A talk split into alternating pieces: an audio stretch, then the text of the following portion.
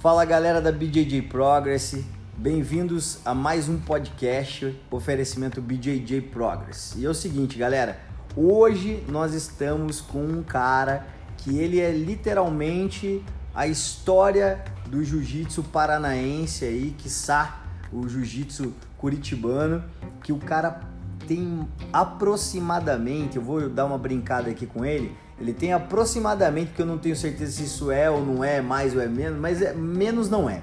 O cara tem 24 anos de tatame. É, é, é, é muita coisa, é muito número isso, né? Para quem pratica arte suave sabe exatamente do que eu tô falando.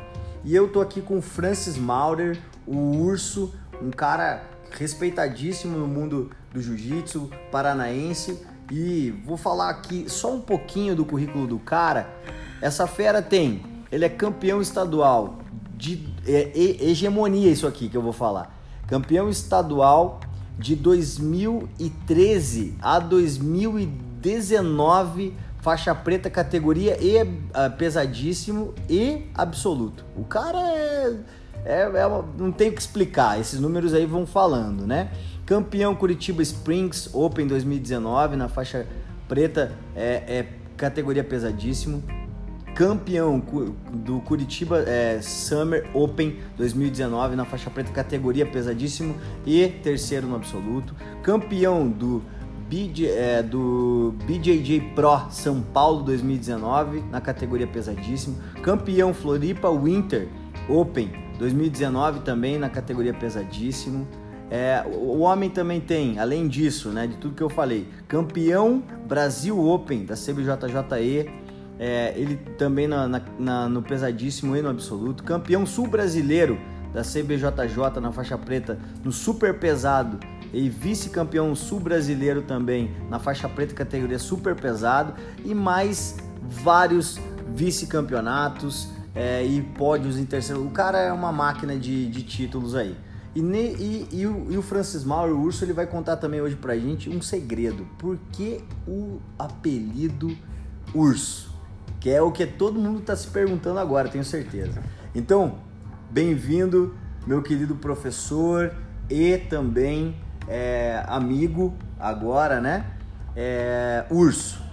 Fala pra galera aí, se apresenta, fala um pouquinho de. Conta pra gente por que Urso.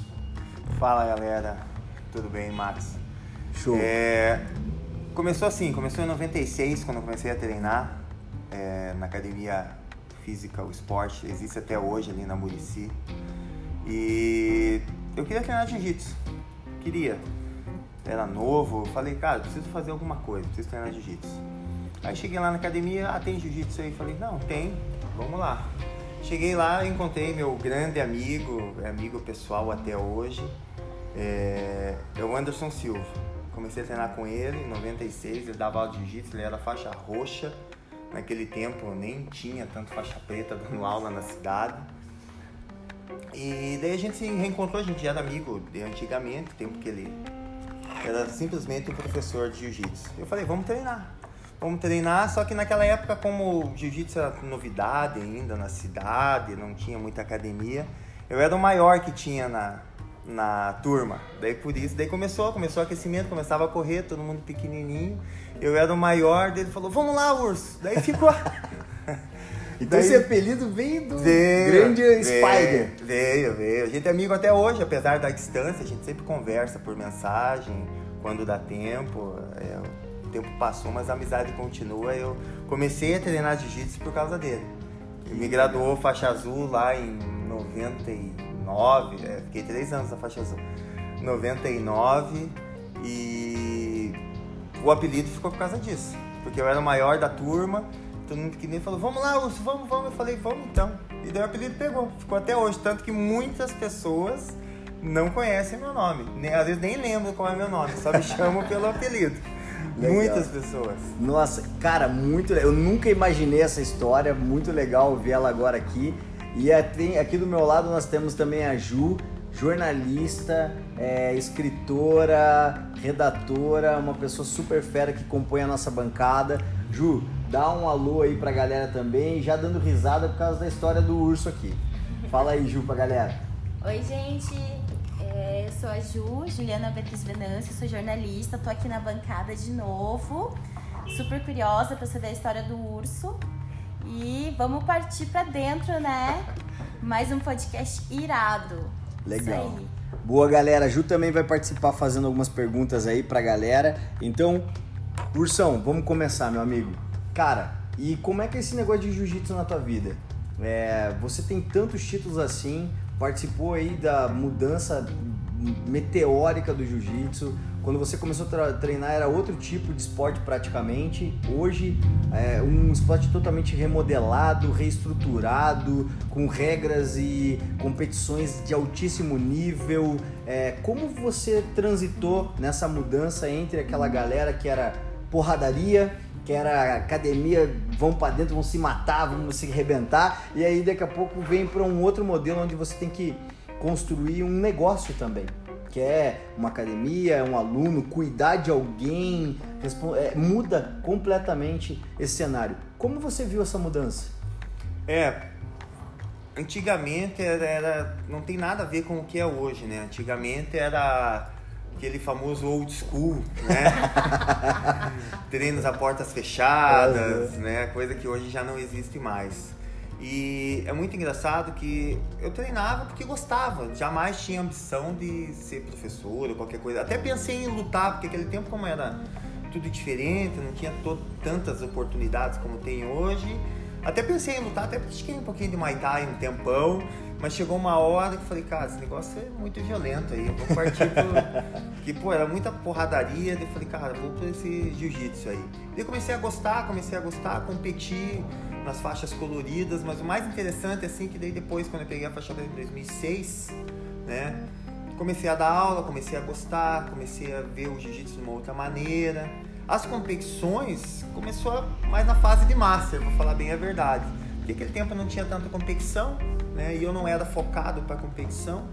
Depois que eu peguei a faixa preta, comecei a dar aula de faixa marrom, comecei a tomar gosto pela coisa, conheci muitas pessoas, formei certo. muitas pessoas de bem, né? Não só no jiu-jitsu, como para a vida. Perfeito, perfeito. E hoje em dia mudou no sentido de que o jiu-jitsu é globalizado, hoje todo mundo tem acesso à informação.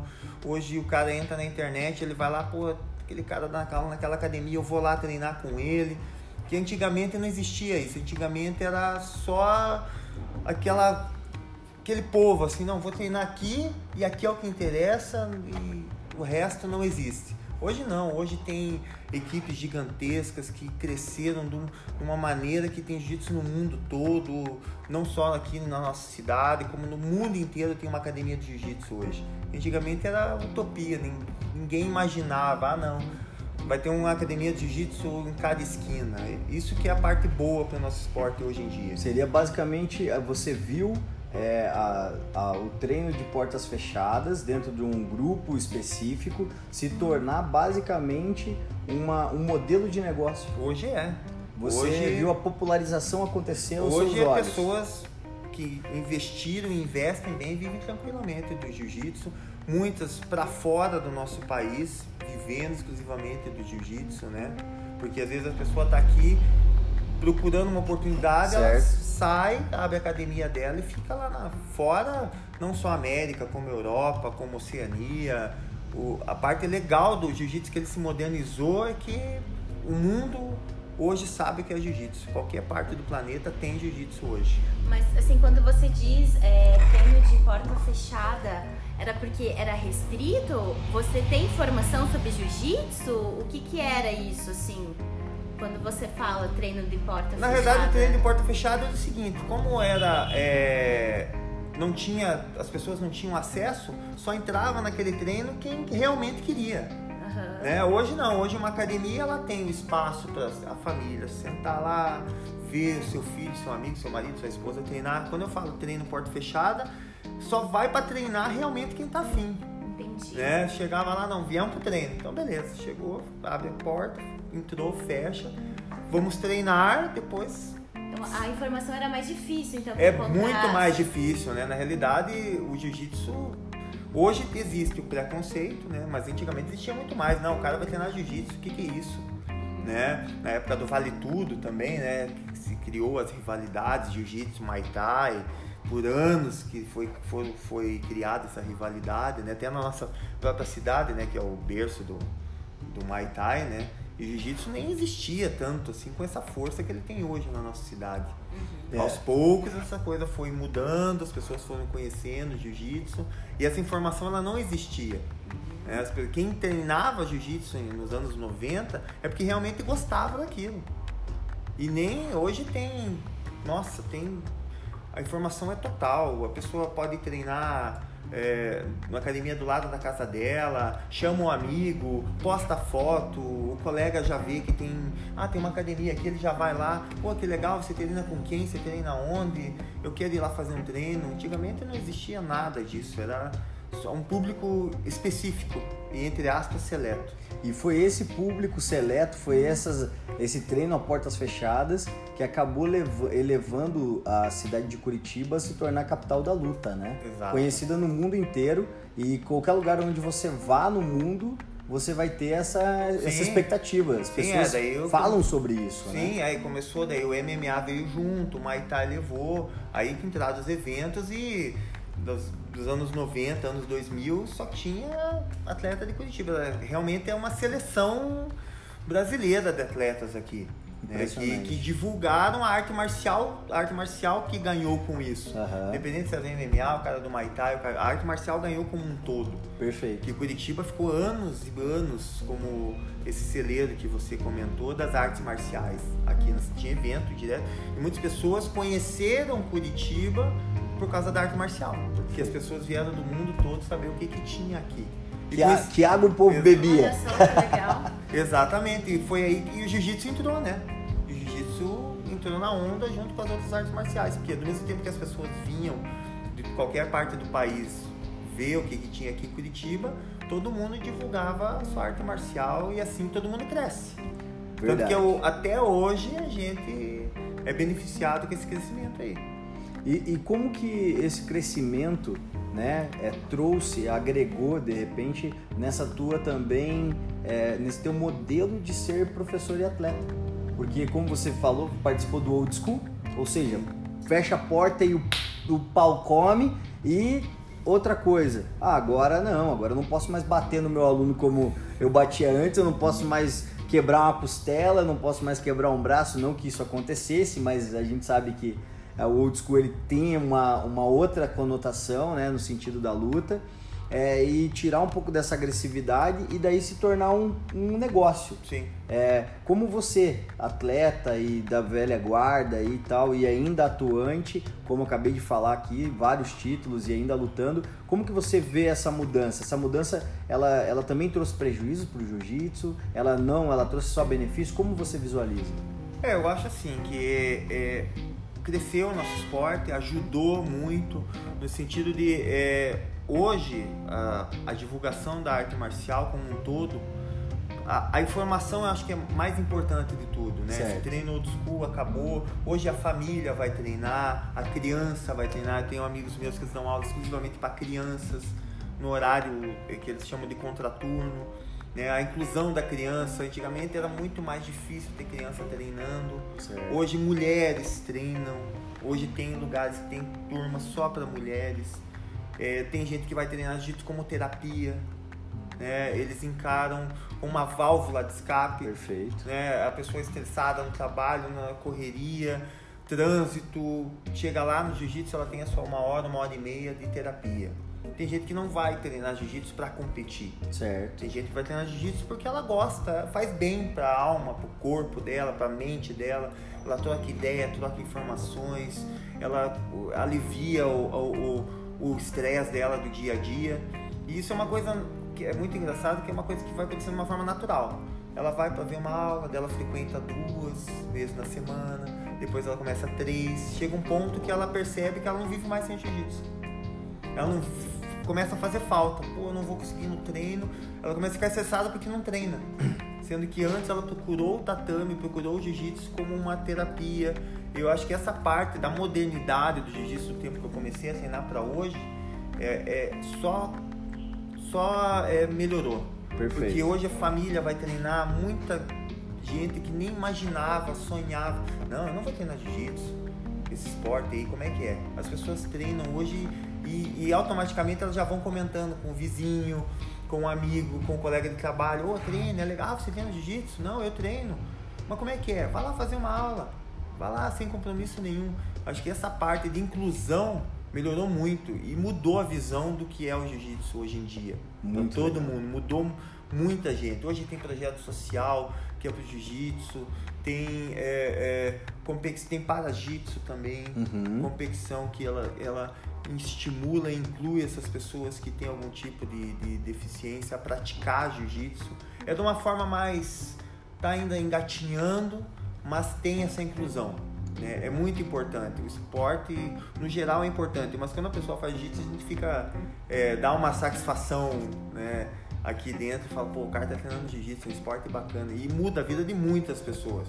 Tem pessoas que têm depressão, elas vão lá, elas saem do fundo do poço porque tá simplesmente treinando jiu-jitsu. Perfeito. Não precisa competir. Tem um alunos que chegam lá, professor, eu não gosto de competir, não, não é legal para mim. Tá tudo certo. Venha treinar. Primeiro passo você já deu. Venha treinar. O resto aqui no tatame acontece. Então o que você está falando para toda essa a galera que está nos ouvindo agora e, e, e, contribuindo é que o jiu-jitsu, ele além de ser um esporte, ele também é uma ferramenta de inclusão social. Com certeza. Ele também é uma ferramenta de, é, de emancipação das pessoas, de empoderamento do Sim, indivíduo. autoconfiança.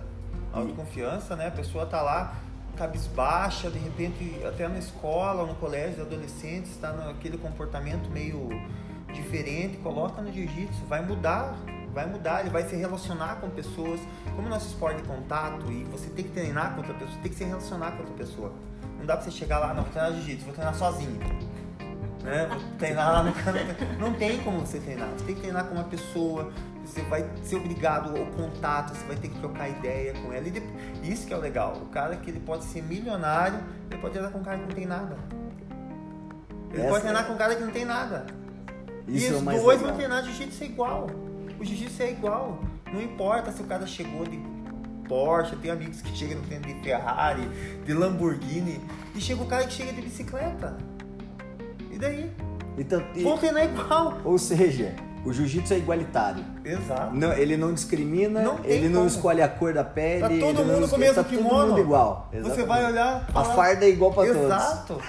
o cara tá todo mundo de kimono. Ah, esse cara ele é igual. Não, não tem visualmente como se distinguir. Não, esse cara tem dinheiro, esse cara não tem, esse cara é pobre, esse cara é rico, esse cara é preto, esse cara é branco, esse cara tem cabelo, esse cara não tem. É igual, é isso que é, é, é fantástico. O encantador. Assim. Exato, todo mundo se treina igual, com pessoas diferentes, se relaciona. E muitas pessoas, elas treinando jiu-jitsu é, é como eu costumo falar, ou você gosta ou você não gosta. Não tem um meio termo, ah, eu acho que gosto de jiu-jitsu. Não existe meio termo. Você, ou você se apaixona Exato. ou você não se apaixona. Você não gosta. Ou Exato. não tem não, como. Não, não é pra mim. Não é pra mim. Não é Vou escolher mim. um outro esporte. Exato. E, e, quando, e quando você viu que você estava apaixonado pelo jiu-jitsu? Quando você, quando você sentiu isso? Ah, foi logo no. Eu sempre tive vontade de. Quando eu comecei a academia, sou do tempo do VHS ainda, tá? Aquela fita do Royce Grace lá, ah. que esperava a fila na locadora pra alocar. Legal. E... Também fiz isso. Tá? Então, eu então, Sou na... novo, mas Exato. também fiz isso. Eu também fiz isso. É, então. é nóis. Mas esperava na fila mesmo, esperava na fila. E ficava bravo ainda quando não, não chegava na vez.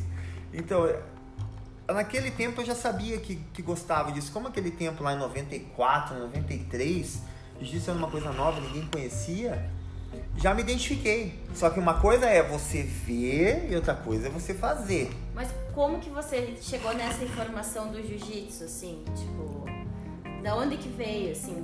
Quando eu comecei a ter contato, assim, eu, eu, eu era novo, né? Fazia pico de segurança, né? E naquele tempo tinha uns amigos que eles comentavam, pô, tô fazendo jiu-jitsu e tal.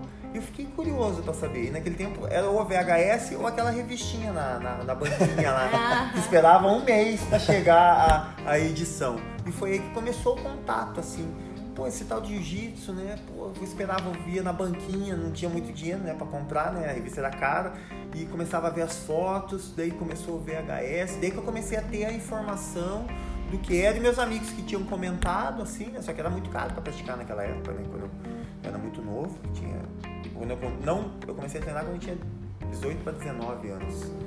E esse foi o primeiro contato, assim. E depois fazendo, praticando, eu nunca mais parei, assim, sabe? Eu não tinha ambição, ah, vou competir, vou ser campeão daquilo, porque no começo é tudo muito confuso, né? Era uma arte marcial nova, uhum. teoricamente, né?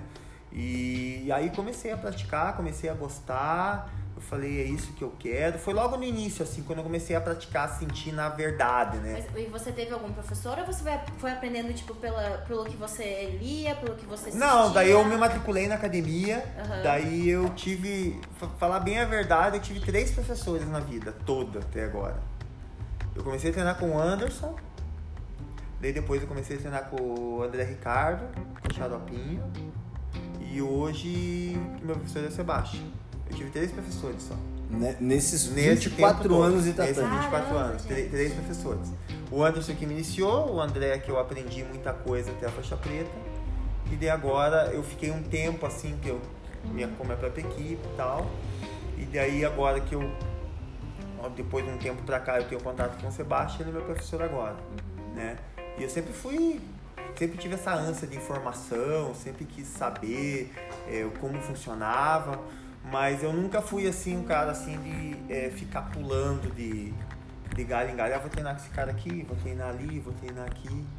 Eu sempre fui bem estudioso assim, mas sempre respeitando meus meus professores assim, sempre fui bem claro com eles, né? Olha, é, a partir de agora é, vou treinar em outro local ou vou seguir meu próprio caminho. É, e esse tipo de informação é bem interessante você ter, você ter essa consciência, saber de onde você veio, saber com quem você aprendeu e saber que vai chegar uma hora que você precisa ir. Verdade. Você precisa, não, eu preciso de mais. Que é a fase que eu me encontro agora, que eu me encontrei há uns um ano atrás, dois anos. Eu preciso de mais. Eu preciso de mais, porque agora, como eu falei, eu participo de competições, eu tenho alunos, é, tenho minhas aulas para dar, então eu tive que ir atrás de conhecimento. Não dá pra gente ficar parado, não. Eu vou ficar aqui, vou ficar eu mesmo e vou seguir eu mesmo. Você vai ter um pedaço só. Você tem que ter alguém para te alimentar de informação, não só no jiu-jitsu, mas como em outras coisas. Afinal de contas, é, quem dá aula sabe que você é uma troca de informações. São alunos novos no dia a dia, cada aluno tem um perfil. Às vezes tem situações que você é normal você não saber lidar. Você tem que procurar orientação de alguém que aquela aquela mente assim, sabe, aquela pessoa que pô, vamos sentar aqui, ó, tô com uma dificuldade aqui, tenho uma dúvida, você pode me ajudar, não pode? Todo, todo mundo deveria de ter assim uma pessoa que você pode sentar naquela hora, pô, aconteceu isso na aula, vamos conversar, pode me ajudar, como que eu vou lidar com essa situação, com esse aluno? É, é, você tem que ter informação, você tem que ir atrás, você não pode ficar parado no tempo. Legal. E isso é muito bacana ouvir também, é, porque para todo mundo que está ouvindo aí a gente, o podcast da BJJ e tal, talvez esteja se perguntando como agir, né? Exato. Porque numa era da informação, as pessoas pulam realmente de academia em academia e vão buscando é, ir para uma outra academia que, fa é, que facilite, de repente, uma troca de faixa, é muita promessa. É, é, Muito é, modinha. Eu vou usar, talvez, aqui, né? Além de ser modinha, é o famoso Nutella, mas eu vou usar uma expressão que pode parecer pesado para as pessoas, né?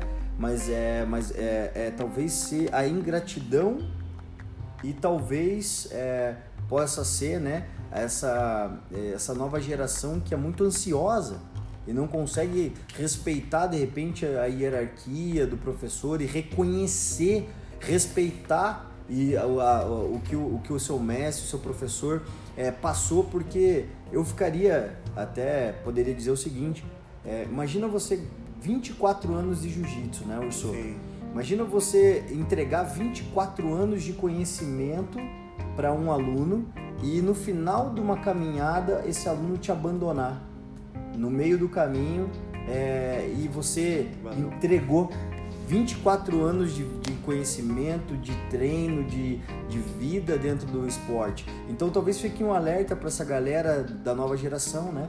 deixamos aqui, vamos deixar um alerta é, que as pessoas sejam gratas aos seus mestres, respeitem eles, até para que no momento em que eles saiam e vão buscar um, algo a mais que de repente o seu mestre, a sua equipe não possa dar, que eles possam andar de cabeça erguida e num campeonato, quando encontrar essas pessoas que fizeram parte da sua vida, possam olhar no olho, possam Exato. cumprimentar, possam é, se alegrar junto com as pessoas. É, faz parte do ser humano, né? É, a, o básico, né? Exato. É simples, o, o básico, né? É, eu acho assim, que todo mundo é livre, você pode mudar de sem academia dúvida, sem dúvida. a hora que você quiser. Perfeito. Só que seja sincero. É, é aquele ditado, né? Respeita a trajetória, né? Sim, a seja história, sincero, né? seja sincero. Se você não gosta, você procure o seu professor, seu mestre, seja sincero com ele. Não, não invente desculpa, ou pior, né? Ah, já deixa tudo certo lá atrás, já deixa tudo pronto lá atrás. Armado. Armado. É. Aí ele só comunica, ele não tá conversando, ele só tá comunicando, ó, tchau, um abraço. Porque não é assim que funciona. De jeito nenhum. Porque como que você. É, porque quem dá aula vai chegar lá na frente. Se acontecer isso com um aluno seu, vai pesar na tua consciência e vai falar, pô, o cara tá fazendo isso comigo. Por que, que ele tá fazendo? Né? Então eu acho que a pessoa tem que ser honesta. Se ela não gosta do professor, da equipe, da seja honesta e fale. Pronto. Porque ah, eu vou para a equipe X porque lá é legal, lá tem a parede é colorida, tá tudo certo. Mas se chegar lá na, na, na foto, no vídeo é uma coisa, Isso. na prática é outra. E se você chegar lá e não, você não gostar? E vai que a parede ambiente, não é tão colorida assim. Exato. você deixou a porta fechada ou aberta? Fechada. Isso não só no jiu-jitsu, como na vida. Na vida, na vida. Né? Então, essa parte que você falou é bem importante, porque muitos confundem. Você é livre. Ah, mas eu não posso ir para academia? Pode. Você pode ir para lá. Só que saiba que do mesmo jeito que tem hierarquia na academia onde você está hoje, você tem que respeitar as pessoas, você tem que conviver bem, qualquer academia séria você também vai ter que respeitar, você vai ter que conviver, você vai ter suas tarefas, suas responsabilidades. Verdade. Agora, que nem você falou, se o pessoal quer uma vida mais mansa, mais tranquila, aí cada um sabe na sua consciência. Verdade. Né? Responsabilidade. Né? Exato. É que hoje, que nem você falou, hoje a informação é boa nesse sentido. Tem academia de jiu-jitsu no mundo todo, na cidade toda. A parte ruim é que sempre tem a picaretagem eh, no meio aí, né? Mas o recado que você falou é bem legal mesmo. Cara, se você não está feliz na tua academia, é um direito seu. Mas fala e converse com o teu professor. Deixe as coisas, mas seja sincero. Do mesmo jeito que você gostaria que fosse sincero com você. Verdade. Galera, para quem não sabe, até quero contar aqui uma, uma pequena história é, que o Urso vai poder confirmar ou me desmentir, né? Depende da, da, da, do que eu vou falar. Mas é, para quem não sabe, o Urso ele foi o, um, o professor, o mentor do Vinícius Vina, que foi atleta do TUF Brasil, do UFC, e quando ele tinha apenas 14 anos ainda. Então, quando ele iniciou a trajetória dele no esporte, quem foi o seu mentor, o seu professor foi o Urso, o Francis Maurer, nosso parceiro aqui entrevistado de hoje, tá batendo esse papo com a gente. E foi muito legal porque durante a gravação é, da, do podcast aí com o Vinícius Vina, é, ele reconheceu e honrou publicamente aqui a presença do, do, do, urso e falou né, que o urso foi muito importante para ele, foi um encontro muito bacana, muito legal, que ilustra o que a gente falou sobre a honra ao seu mestre, ao seu professor, ao seu mentor. E uma declaração que foi feita aqui no, no, em off aqui, que foi muito legal, foi que a maneira como o Urso tratou o, Vinícius Vina, né, naquele momento foi algo muito bacana, que foi honesto. Ele queria mais e o Urso simplesmente falou para ele, olha, eu só posso até aqui e agora é hora de você buscar alguém que possa te dar mais do que eu te dei até o presente momento. Então, galera, fica a dica para você de repente ser honesto, sincero com o teu sensei, com o seu professor e falar para ele, olha, é, eu cheguei até aqui, muito obrigado, mas agora me ajuda a buscar mais. Então, confirma essa história, Urso, eu tô mentindo pra galera. Não, é verdade, é verdade. É, apareceu o Vinícius lá, o Vinícius Vina, apareceu lá para treinar. É, ah, quero treinar. E falei, não, beleza, vamos treinar jiu-jitsu então. Só que ele sempre gostava mais, e aquele tempo o treino ainda tinha um sem kimono junto, podia dar uns, um soco e tal. e ele gostava mais da parte que dava old soco school, do que o jiu-jitsu, né?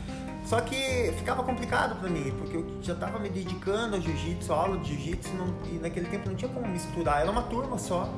Era uma, uma aula por dia, não tinha como misturar os alunos que gostavam só de jiu-jitsu e ele que queria sair na porrada. E eu fui até um pedaço com ele, eu falei, olha cara, eu vou te ajudar até um pedaço, né? E ele já sabia, por mais que não sabia onde que ele chegar, como ele chegou hoje, mas ele já sabia que era aquilo que ele gostava. Eu falei, olha, eu não consigo, eu do jiu-jitsu eu posso te ajudar, mas a parte de Muay Thai, essa parte você tem que procurar alguém, que já que você quer migrar para o MMA, você tem que procurar alguém que vai poder te ajudar. Eu não vou poder te ajudar, né? E hoje passaram-se tantos anos, mais de 15 anos, e a gente se encontrou aqui na, na gravação e, e é isso que a gente estava falando anteriormente. Que vale o Se você faz seu trabalho certo, você pode andar de cabeça erguida, você pode encontrar qualquer pessoa, a hora que for, que não vai ter problema. E é isso que eu procuro passar sempre.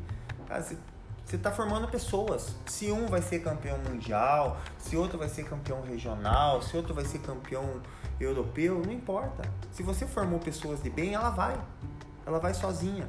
Vai chegar lá na frente, o destino vai colocar vocês frente a frente e vocês vão poder conversar de igual para igual. Você vai ser sempre grato a ele.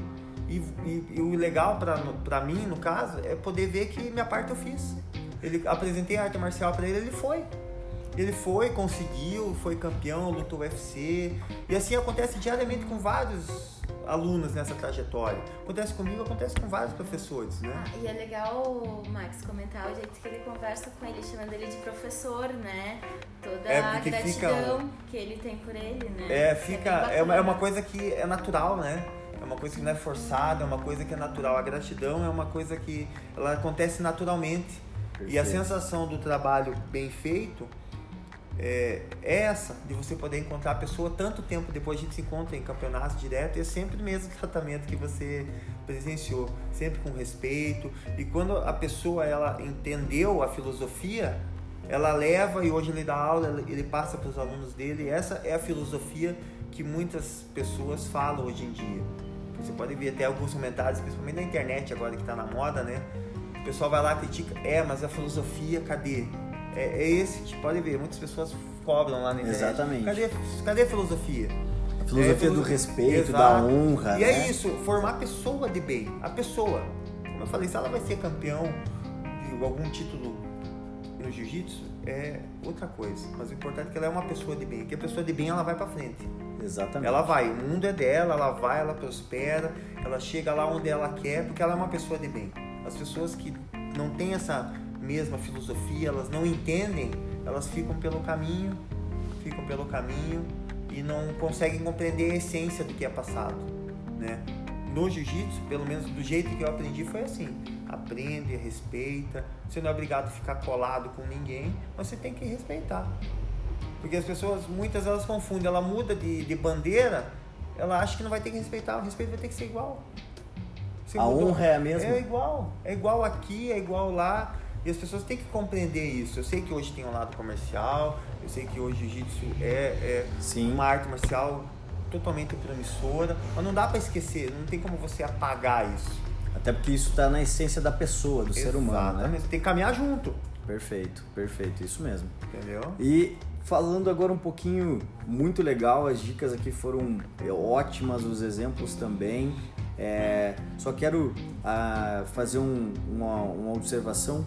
Quando o Urso fala de 94, pegar fita VHS na, na, na, locadora, pessoal, é mais ou menos quando o Romário ganhou a Copa de 94 para nós, o Brasil foi tetra.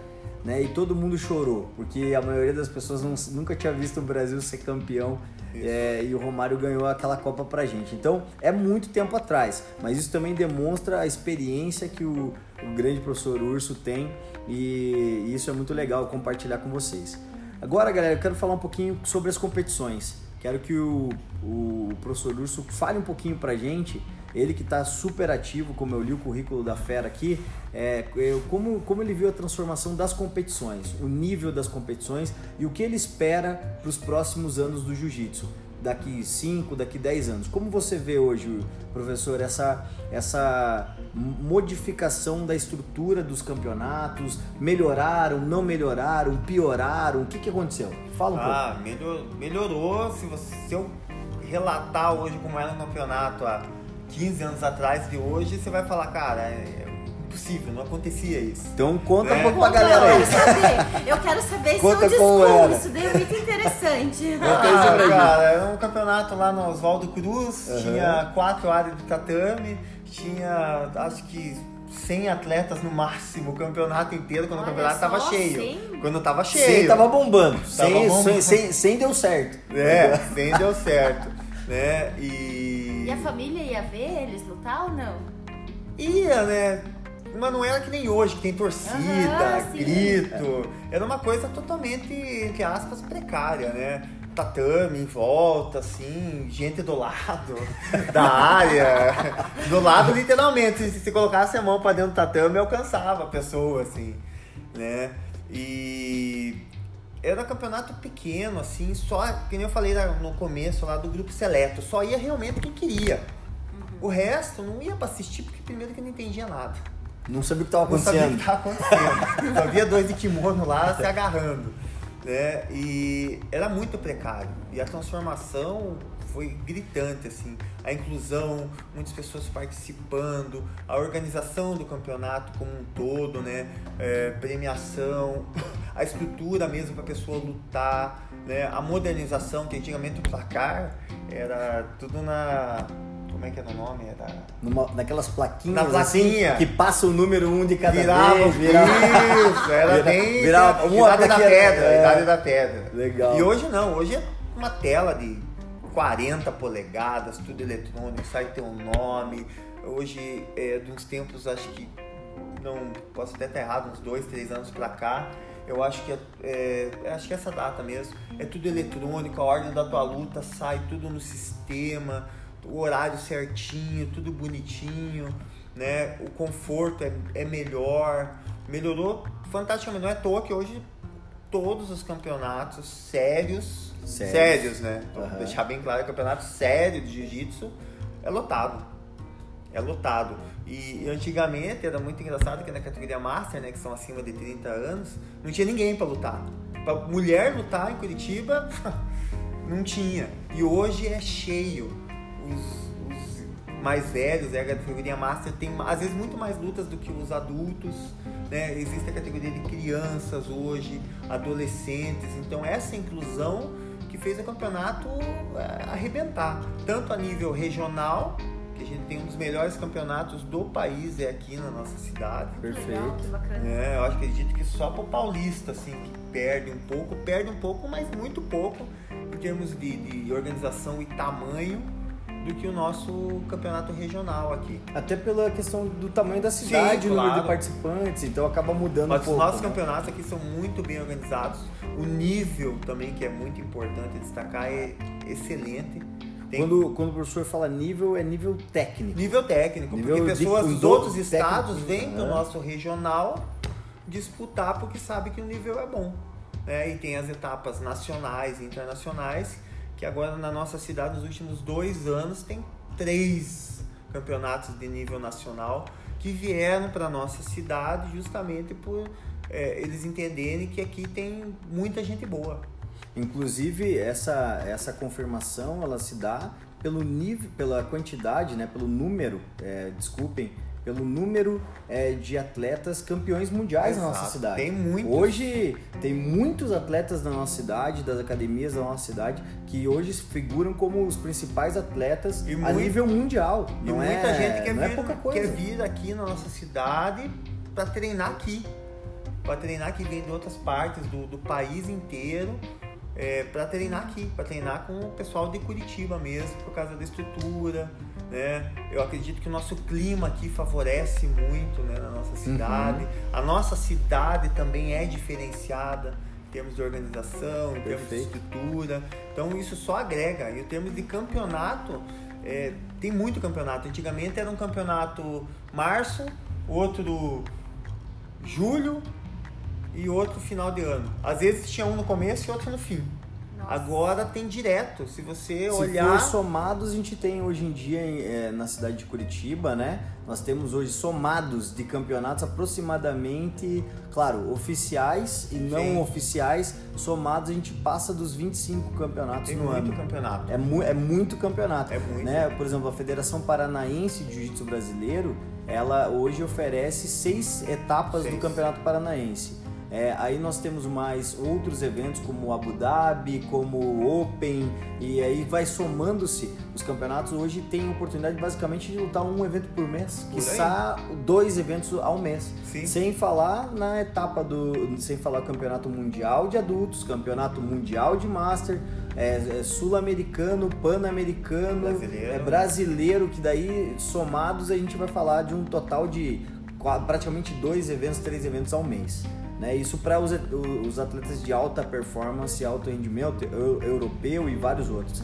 Então, realmente é um calendário bem recheado e quem imaginava alguns anos atrás que o jiu-jitsu teria essa proporção? O senhor imaginava, professor? Não, não, não. A gente imaginava um crescimento, mas não do jeito que está hoje. Exponencial. Hoje a gente vendo é, é, todo mundo treina jiu-jitsu, campeonato, o pessoal já se mobiliza, é, lota o campeonato, é impressionante.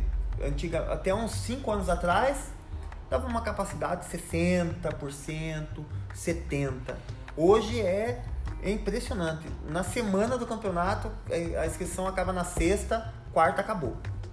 Perfeito. Campeonato de nível excelente, campeonato realmente competitivo, é, na semana, no meio da semana que acaba a inscrição, já acabou. Isso também tem alavancado é, é, espectadores. Sim. Algo que antigamente não existia. Hoje a família hoje, vai. Hoje você tem um dentro de um torneio, né, contando com a família, o atleta, é, a organização, equipe, staff, contando com todo mundo, um campeonato hoje de dois dias ele leva tranquilamente 10 mil pessoas para dentro do ginásio.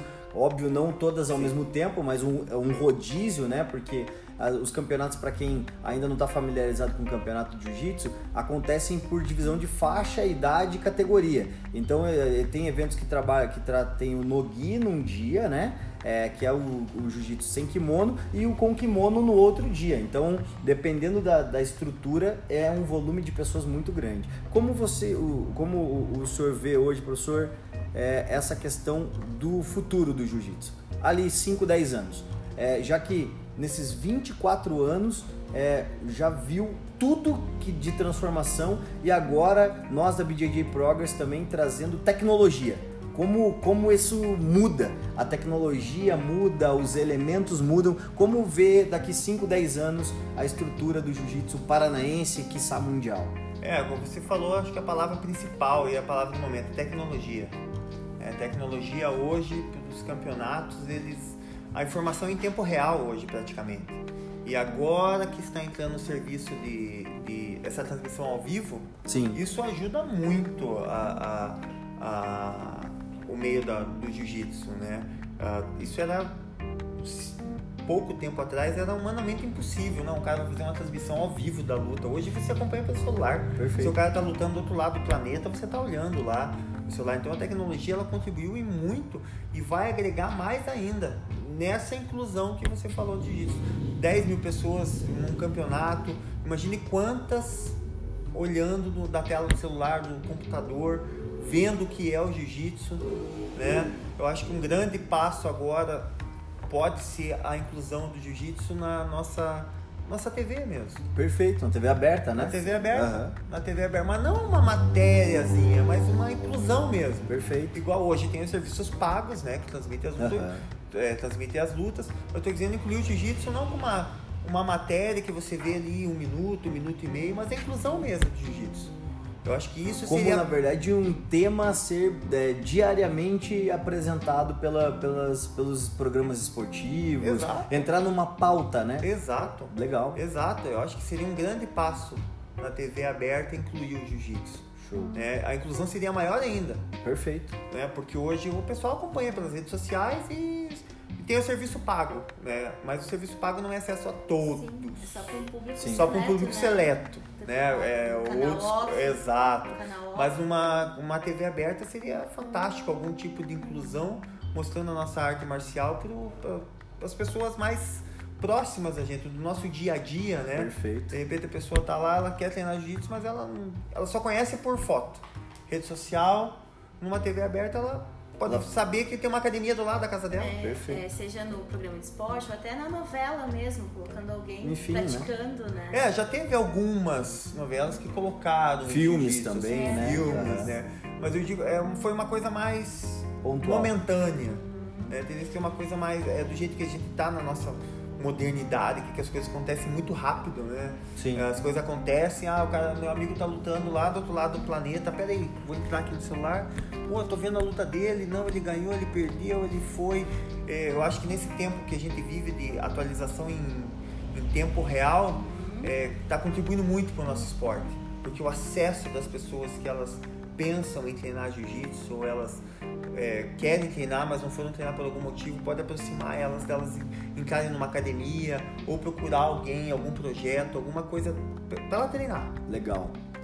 Grande, grande, grande Francis Maurer, o Urso. É, e galera, atual campeão do Abu Dhabi National Pro é, 2020. O cara não para de conquistar medalhas e títulos. E nós conversamos com essa fera, estamos muito felizes, professor. Muito obrigado de coração por estar conosco.